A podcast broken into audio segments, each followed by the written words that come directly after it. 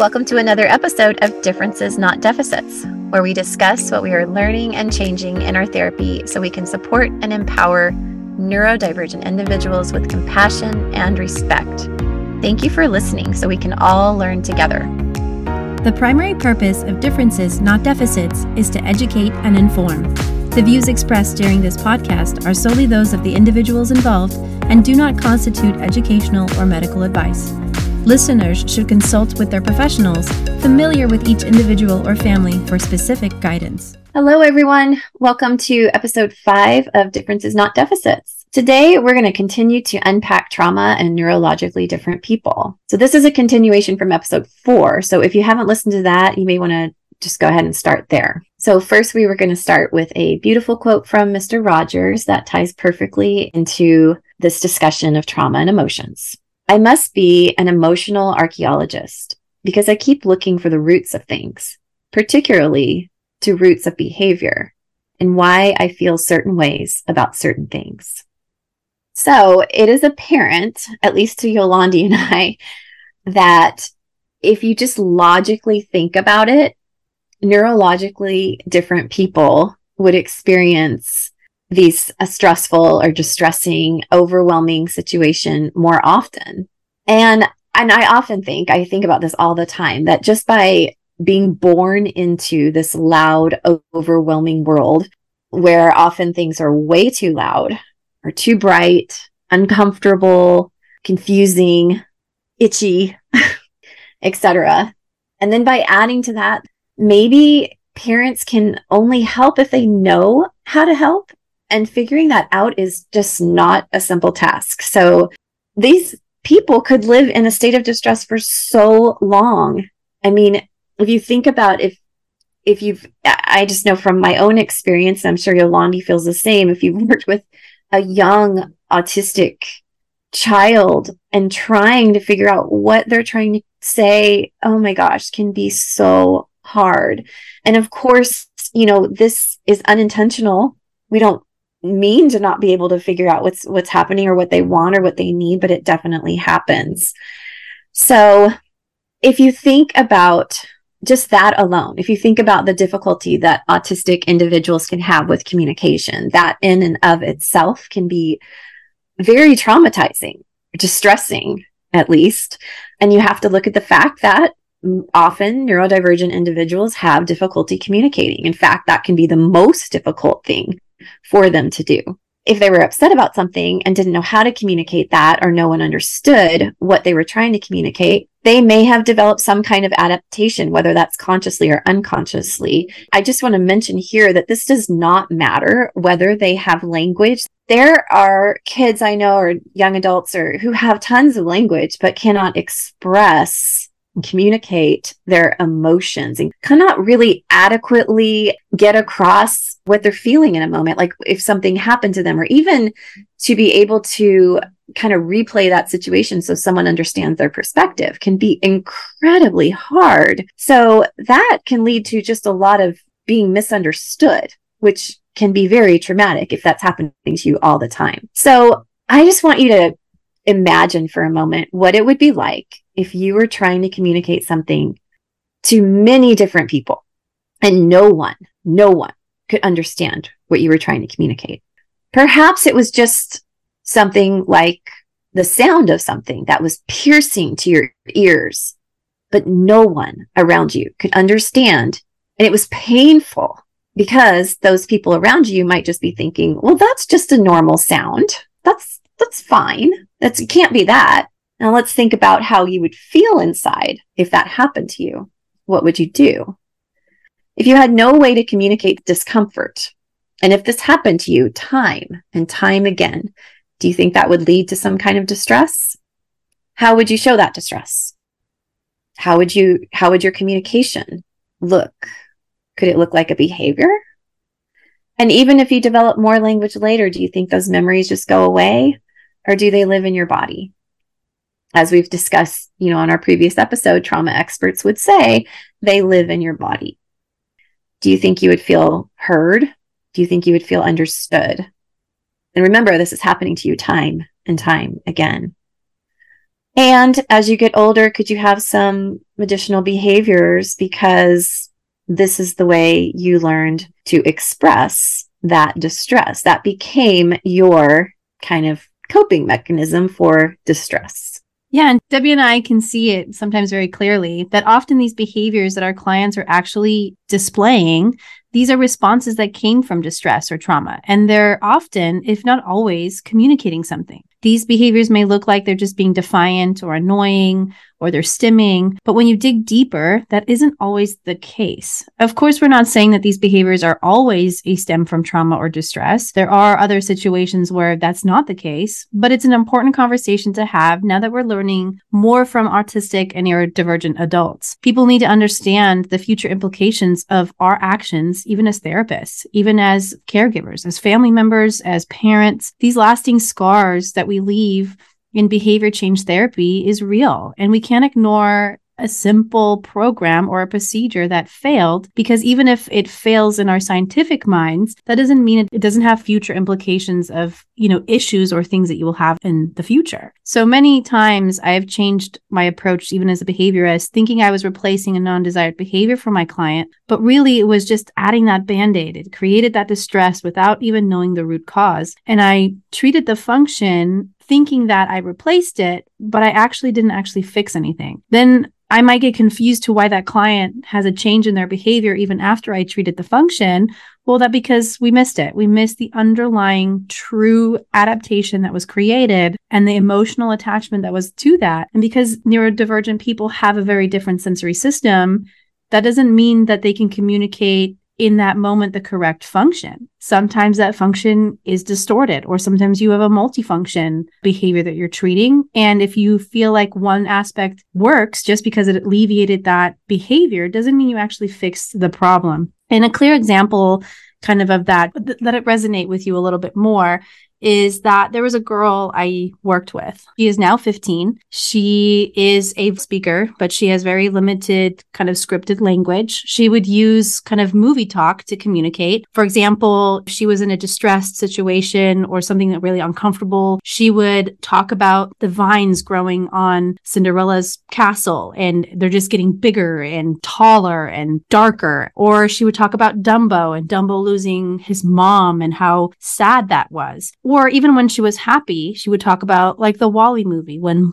WALL-E and Eva are dancing in the sky and having a great time and it's beautiful. um, so it was kind of a window into her emotional state at the time, or that's what I thought. And so, you know, at age nine, she had, when I first kind of started working with her, she had a very big change in behavior. She started spitting and she started biting her parents. And as a behaviorist, you look at the functions of that. Why are we biting? Why are we spitting? And I didn't know at the time that it was a deeper cause. I knew that reading her file because you do your due diligence as a therapist and you you read the file and you talk about what happened and and what worked and what didn't work in different situations. She had the past behavior of being a biter and a spitter. The root cause of that distress or that trauma wasn't really known. And I don't really know if at this time I know what that was about. But like we said in episode four, it was her perceived situation that led her to have the behavior of spitting. It wasn't necessarily something that I thought in the environment changed that much that would cause that, but it was the adaptation she created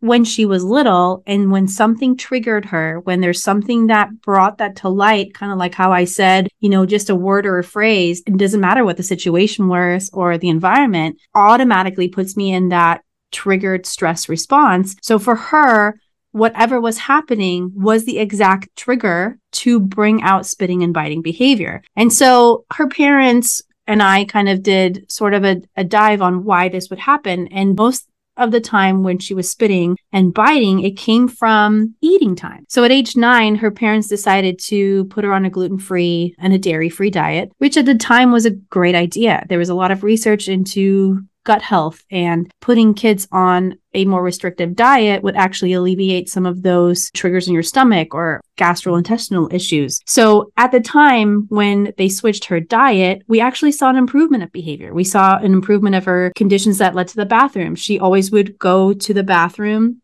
a lot and we wouldn't understand necessarily the need to or why, but it was because she couldn't identify the feeling within her stomach or the feeling within her bladder that could signal to her, hey, I actually have to go or I don't have to go. So putting her on a gluten free and dairy free diet actually alleviated a lot of those behaviors that we saw and the conditions medically. So the parents thought, and I, even as a therapist, thought this was a great idea. But however, she would lunge across the table to bite her parents and spit on them. And it wasn't until they were at a restaurant one day, mom was explaining to me that even before mom could order food, she would lunge across the table. She would bite them, spit at them, and mom was just trying to order everyone's food. But in that moment, what actually came out of that is that this girl, although she has scripted language, although she has some sort of way of communicating and expressing some of her emotions, she couldn't tell the family that, hey, you're eating all of this food that I used to eat in front of me. And then you're giving me a special plate, or sometimes you bring food from home because you know the restaurant is not going to have a gluten free or dairy free option for me. You know, you could clearly see that she felt better because she was on this diet, but that didn't mean we validated the feeling of her not being allowed to do what she used to do or not being allowed to do what everyone else around her is doing. So why can mom and dad sit across from me and eat, you know, a cheesy pepperoni pizza with all these toppings and you're putting a tapioca bread in front of me with some sort of butter and it's crumbly and, and weird texture. And so what we didn't think about was yes, that the gluten free, dairy free diet alleviated a lot of these conditions medically that she had, but it didn't validate her feelings like, hey, this is unfair. Why do I not get access to those things and you guys can? And just because I'm sitting here and I use scripted language doesn't mean I don't understand, doesn't mean I don't see or perceive things to be unfair. And so the lunging and spitting behavior became because you're not going to listen to my feelings and this is the only way I can get attention from you in the moment when it's happening. So if we think about it, the function was we thought attention. She's trying to get attention from her parents. The attention shifted from mom talking to her to mom talking to the waiter and ordering food. So as a therapist, you know, you're like, okay, then we need to treat the function as attention or even escape. You don't want to be here at this restaurant or you don't want to eat here. But really, when it came down to it, and we talked to her and saying, Hey, do you feel sad when your parents or other people eat food you can't eat? And it wasn't an immediate kind of response she had, but the way that she would start looking at people, smiling at people, having her shoulders not be so tense and relaxed because we're not hearing her. The minute we started talking about, wow, this kind of feels unfair. This kind of doesn't feels icky. I don't like it when people eat different things in front of me because I don't have access to the same thing. And I can't tell you that that really sucks. So all I'm doing is talking about these sad moments in all these movies. And the parents just thought, okay, she doesn't want to be here. She wants our attention. But at the time, it was just no, validate my feelings that I can't eat what you're eating. And once we started doing that, it's not that we took her off the gluten free, dairy free diet. We didn't do that because it actually medically would help. But at the time, validating what she felt, taking a step back and saying, wow, this actually does suck. So now parents took a different approach. Instead of going to a restaurant and sitting down and eating there, you know, they understood that these were difficult feelings for her. And they would not do that anymore. They would get takeout. They would try to make things a little bit similar. They started eating a gluten free, dairy free diet themselves just to feel what it feels like and then actually validate that feeling within their child. And so it's like when the dad ate a piece of tapioca bread, he was like, this is crumbly. This is weird tasting. And she would look over and smile and giggle. It's like, yeah, see, see what you made me eat? It's not great, is it? I want that pizza instead. And so we have to think about the implications of sometimes it's not this extreme behavior. Sometimes it's not, it's a communication part that they couldn't communicate something. And once you validate those feelings, once you feel like you are heard, and you feel like you're heard in your safe space and you feel like you're heard by the people who are supposed to hear you, mm. then you start getting better. So we saw a decrease in spitting behavior. We saw a decrease in biting behavior. And it was more of a shared experience rather than throwing things that happens to her at her. And having her be a part of that process. So, uh, I mean, I wasn't their therapist for much longer after that because I changed jobs. However, there was a sense of now a connection between the parents and their child, which they didn't have before. And instead of looking at things like this extreme behavior and we don't know, maybe look at it a little bit. You know, sometimes it's not as hard as you think. Sometimes the common sense part of it is shoot, I would be in turmoil if I had to sit there and eat what I eat and I get to watch everyone else do that. And whatever trauma or distress or overwhelm comes from that situation, she's had 15 years of layers of just being angry mm-hmm. and taking a look and seeing that if you don't validate a person's feeling on the surface level, you're creating and could potentially cause harm in the future. Yeah. Oh my gosh, Yolandi, that was such a great story. And I love how you could see that pattern, but also, God, if you can think about that, her diet changed at nine years old and it took until she was 15. Oh my God. And if you think about food, I mean, just, you know, I brought up that communication scenario a little while ago. Put yourself in this situation. Could you imagine having your food changed all of a sudden and you couldn't say anything about it? Oh my God, I'd be mad.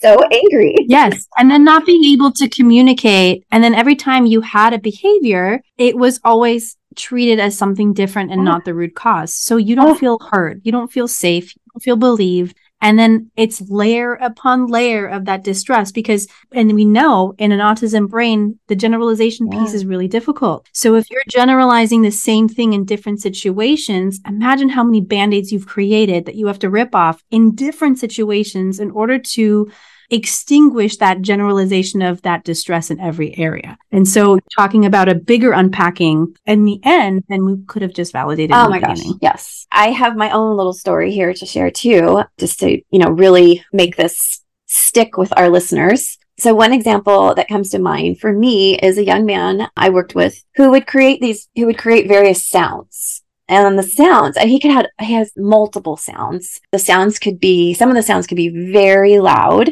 and very annoying to his family members. So i mean i, I know that they're annoying to family members because i've heard from other family members.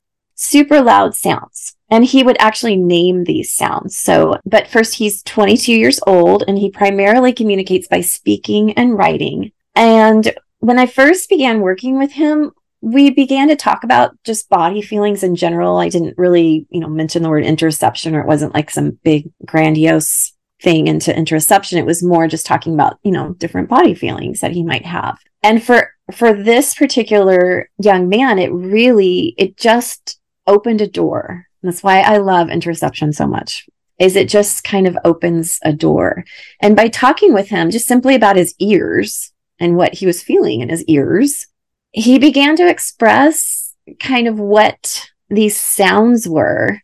And he also would kind of say, well, at certain situations when he would make the sounds. Then he would also go a little bit further and tell me the exact date that he created the sound that he made. So he would he could tell me I was working with this person, I was doing this and he would tell me why he created the sound. So in this particular case, it was because he was working with ABA and he had a clip chart. As we know, I'm a speech therapist, so I wasn't that familiar with clip charts. All I knew was, okay, I know what a clip chart is, but I didn't know exactly what it looked like. But he described the whole clip chart to me. And what he described, so he described the colors of the clip chart and and then he would get to this to the orange color. When the clip moved to orange and he didn't do what he was supposed to do, it was extremely upsetting to him. And he revealed this to me now. So this this particular situation happened to him when he was like maybe 4 or 5 years old. So this is this is years and years that he's been carrying this to the exact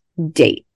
And he at the time had no way of communicating it and really for all these years he's really hasn't had a way of communicating it. He had learned to use this these sounds. And he has, like I said, he has particular names for certain sounds. And he only uses the loud and annoying sounds when something is extremely upsetting to him and extremely traumatic for him. So, so for him, getting his clip moved to orange was so upsetting because all this young man well, at that time, a boy wanted to do was to do good and to do what he people wanted him to do or was expected of him, but he couldn't do it. He couldn't do what was being asked of him. So he developed a way of making really loud sounds. So obviously that, you know, was some type of escape that he was able to just, you know, not have to do whatever the task was because he was making a loud sound and that became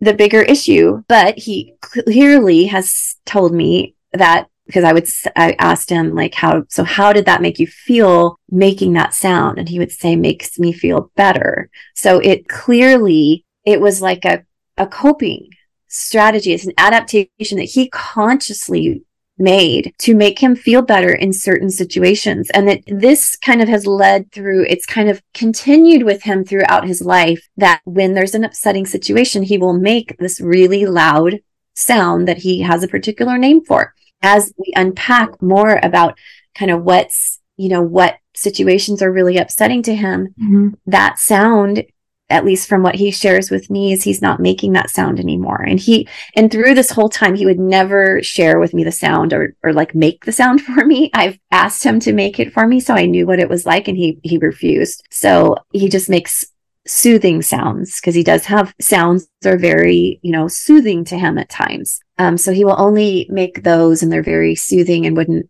wouldn't be bothersome to anyone, but they're also very much make him comfortable. But in this situation, it clearly shows that this beautiful person has carried with him for so many years this way of communicating, which, you know, really isn't working for him because then you've got all these people around him getting upset at him, which is again heartbreaking because we're missing, we're only looking at that external behavior, and then you're missing what that behavior is actually communicating. We're not looking at the root cause, which was, I am not being heard. I am not being understood. I am upset and I need help. And it started so long ago. So, right. And, you know, I can, I can even see that being, you know, an ABA therapist myself, that you look at a behavior and you look at the antecedent, what happened right before that behavior started. And if it was a movement of a clip, and I've used many clip charts and many sticker charts, many PECS charts, whatever you wanted to call it. But, you know, if the antecedent was I moved your clip and then the behavior happened, you're treating that function. You're treating that, that, oh, you didn't like this or it, you didn't like your clip move because of the activity or something that you should have been doing at that moment. From hearing you, it's goes deeper than that. It doesn't really necessarily matter the function. It doesn't matter the antecedent that happened. It is mm-hmm. the coping mechanism that is used in order to alleviate the emotional feeling inside. Yes. Not because I want attention, not because I want to escape from something, not because I feel in distress. And if I feel in that distressed moment, whatever my behavior is going to be at that point is going to be the wrong function because I'm not doing it to escape whatever. And he might be able to understand that, oh, I shouldn't have done this. I should have done that instead. But the actual visual of moving the clip and not having his feelings validated is that adaptation yeah, that created. I mean, to think about, I think about this from my own. I, uh, I always, you know, growing up, I felt like I was bad, quote unquote, bad because of little things I would do. And it's not like necessarily I was called bad, but he actually when you're visually seeing your your clip go into the orange which really literally i don't know what the word was for the orange whether it was you know or not good enough or oops watch out. yeah like something but it so it communicated to him i'm bad.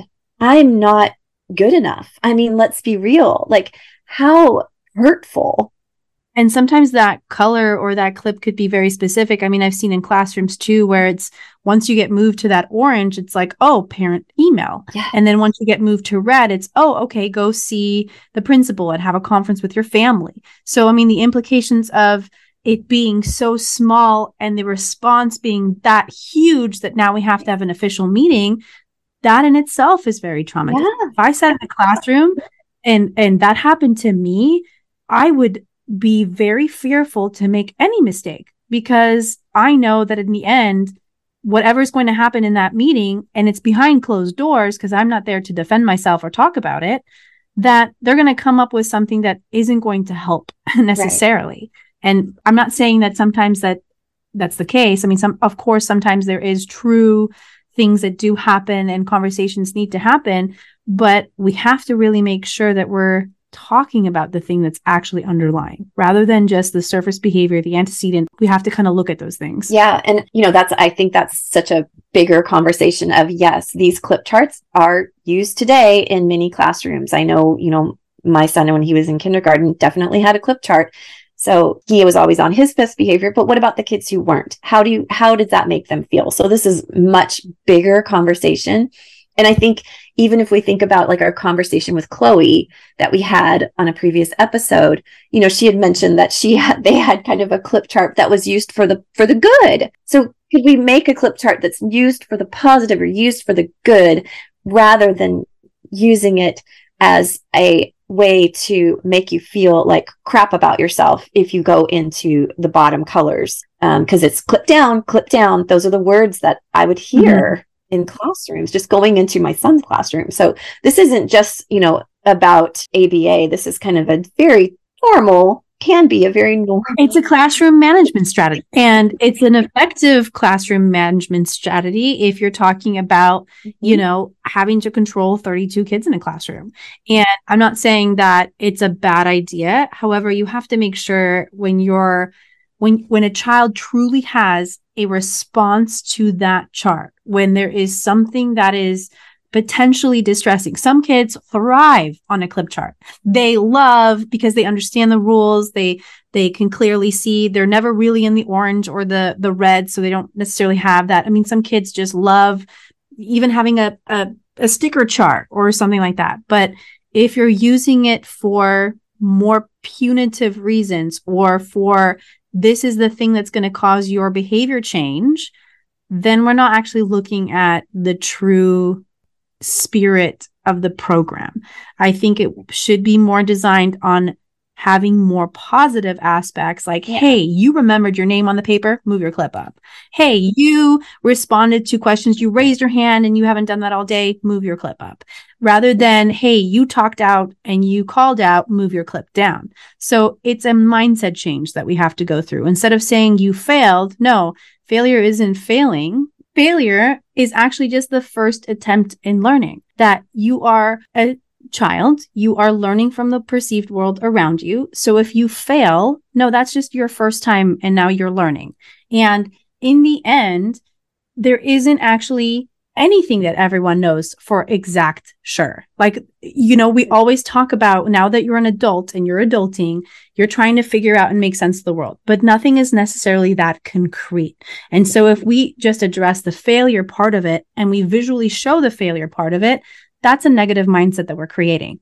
So we need to flip that switch. We need to go, what is the positive mindset we can create? You didn't fail. That was just your first attempt in learning. And even if it takes you five, six, seven, eight times, you are still learning.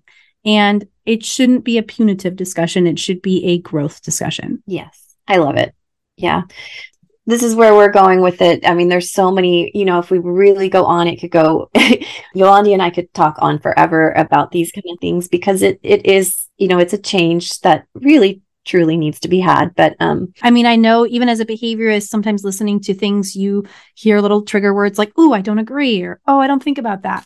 Of course, 100%. And, and Debbie and I are, are right there with you. It's not that we're saying these things are concrete. It's not that we're saying this is a better way. It's a conversation saying, let's look at this and actually really think about it and actually really have an honest discussion about what's going on. Are we doing actually effective? And if it is, that's amazing. That's great. But it's a deeper conversation into thinking in a different way that we haven't done that it's not necessarily follows our textbooks. Let's stop and and be human for a minute. Yeah and keep the emotional health the mental health because you know let's think about the mental health of our children of these people of everyone because you know here i am so late in life unpacking things from my childhood. Why do we have to make everything so negative and out in reality these children, they are just learning. So we need to do things in a way that is loving and kind. And we're not going to have to unpack all this trauma as they get older. So, and this is where this kind of exploring interoception, these feelings can come up and it's it's real and these individuals may not be aware of it so it's something we really have to keep in mind and they just come up in the body and for i mean as i'm speaking with clients i can see i can see it many times in their face and they aren't even aware of it to the point where i have to point it out so we as adults may be the one who are going to see and read that body language before the individual can actually even feel it. We can notice a change in the body. We can notice Yolandi and I are very, that's one of the things that we do very differently is that we look for those changes in the body. So, and it's subtle. I mean, it could yes. be you raising your shoulders a tiny yes. bit you squinting you know your mouth or tightening your jaw or and even if you're doing it sometimes unconsciously those little signals is usually a window into what's actually going on. Yeah. Abby and I have sat across a client and I say something and it's positive and, and then you see that little signal. And when you validate that signal, say, hey, you just raised your shoulders. Like you just got tense. Something is mm-hmm. not right here. And we start unpacking that. We get so much more results from validating that feeling and saying, hey, what you're feeling is okay. Your words and your feelings are important. And when you do that, it signals to me that something is off and let's explore it so I don't do it to you again. And it doesn't always mean that they're going to get their way. And I think that's where people go with what we're talking about is like people think that, oh, you're just giving them their way. No, we're not talking about, no, they're not necessarily going to get to do the thing that they wanted to do because maybe it's not safe. Maybe it's not, maybe there's several reasons of what that reason might be. So just because we're, we are validating what's happening inside them and their emotions does not mean we are letting them get away with murder. We're not, that is not what we are, that is not what this is about. It's about validating what the person is feeling and helping them with this interconnected because we need people to help us through. So it's an interconnected relationship and helping them through these really hard feelings when you don't get your way. But what I would like to just say is start looking at changes in your child, young adults, wh- whoever. Look for little changes in body language and changes in face when you see, if you start to just be the observer, notice and read what's happening in your loved one or in your in your own self if you're an adult start noticing when your body tenses up or when your body has a change, because that can be just a doorway to exploring so many things that need to be explored in order for you to kind of move through things. So this is an important conversation and something that we're going to continue talking about. And we're actually going to have an interview coming up that we are very excited about. I think we're just going to end there, but we wanted to end with another quote because we absolutely love Mr. Rogers. What a man. Like, what an amazing person. So ahead of his time. Mm-hmm. And, um, we just thought some, this would be a good one to end with. And this is called, it's from a song, actually. So it's a beautiful song of Mr. Rogers, and it's called The Truth Will Make Me Free. What if I were very, very sad and all I did was smile? I wonder, after a while, what might become of my sadness. What if I were very, very angry and all I did was sit and never think about it? What might become of my anger? Where would they go? And what would they do if I couldn't let them out? Maybe I'd fall, maybe get sick or doubt but what if I could know the truth and say just how I feel? I think I'd learn a lot that's real about freedom. We love hearing from you. So if you have any questions, comments, or just want to connect with us, you can find us on LinkedIn, Facebook, or Instagram. Feel free to drop us a message, leave us a comment, ask us a question, or just share your thoughts with us. Your thoughts do matter, and we can't wait to hear from you.